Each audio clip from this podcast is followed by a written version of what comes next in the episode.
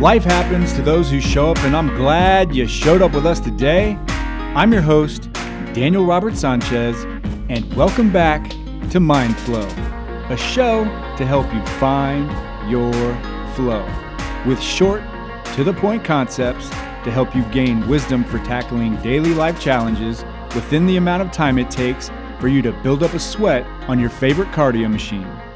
Today I'm getting straight to the point, so hit that subscribe button so you never miss an episode and join the show's Facebook group called Mindset Mecca for Daily Motivation and Transformation. This episode is all about burnout, and by the end of the show, you'll know what it is, how to spot it, and some techniques for how to overcome it. Okay, and I'm ready to rock and I'm ready to get this party started. So let's be honest. A lot has changed in the world since last year at work, at school, at home, within the country. And whether you're looking for work now, or you're working from home or transitioning back into the office, or even if you're a stay at home parent, here's the real reality no one is exempt from experiencing a severe case of burnout in the world we live in today.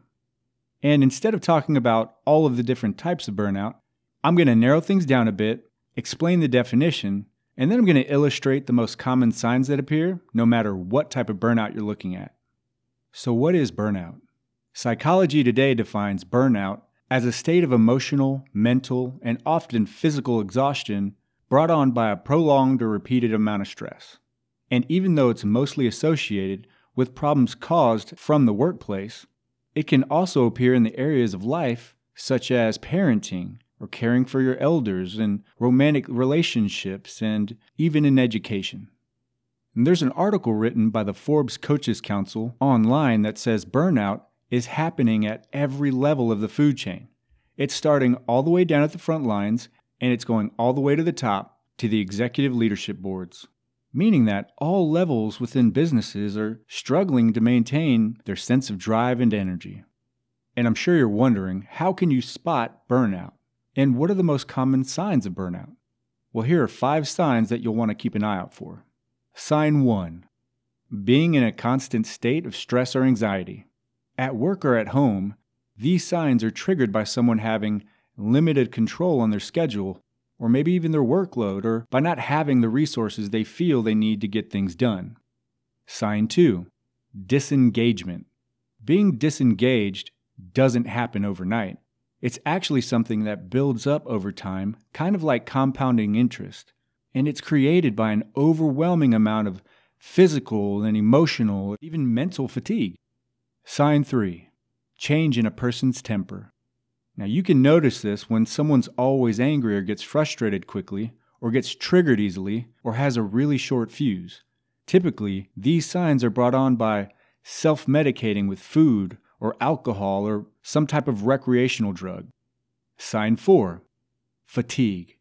A better word for this is actually exhaustion.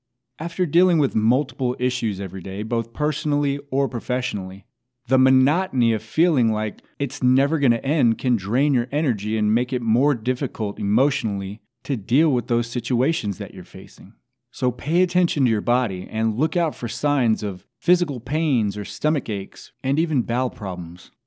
Sign 5 Intentional isolation or alienation. Now, you can tell when someone starts alienating themselves or distancing themselves from family or from friends or from coworkers, and you should be able to notice signs of frustration or defensiveness or even cynicism during regular conversations. All right, I've always heard that happiness is a choice.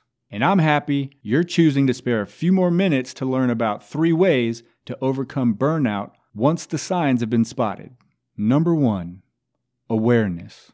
Pay attention and have the awareness to identify which signs of burnout either you or someone you know are experiencing. This is step number one because from this point, you can make an action plan on ways to counterpunch it and begin reducing the negative impacts those factors will have on your life. Number two, take advantage of your resources. If you're experiencing burnout, the people you spend time with the most probably knew it before you did, and they've more than likely been hinting on ways to help you.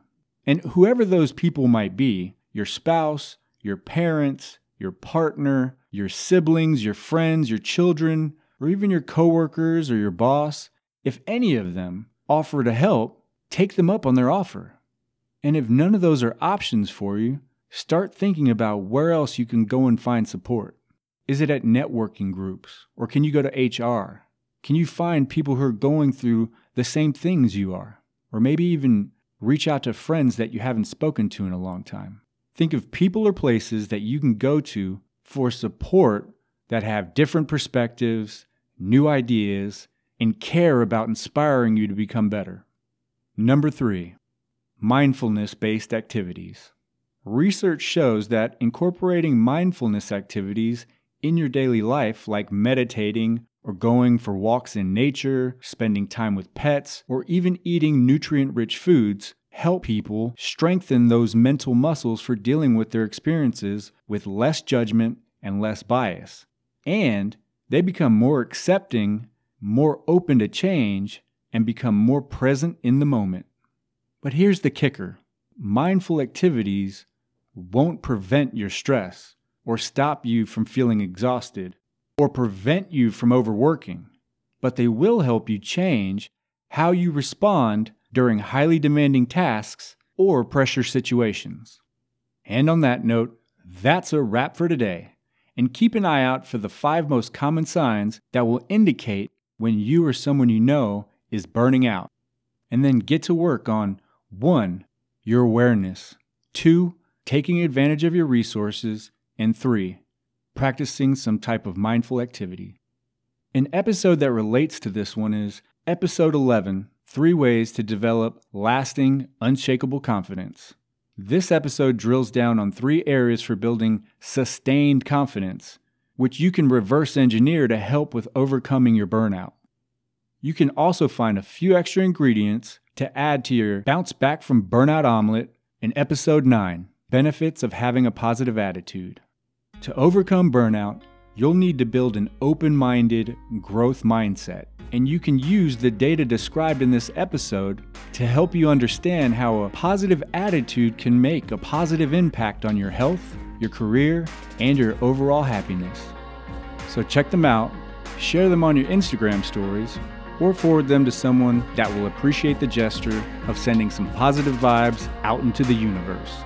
Every time you do, it helps the show grow and I appreciate you. So until next time, keep learning to find your flow.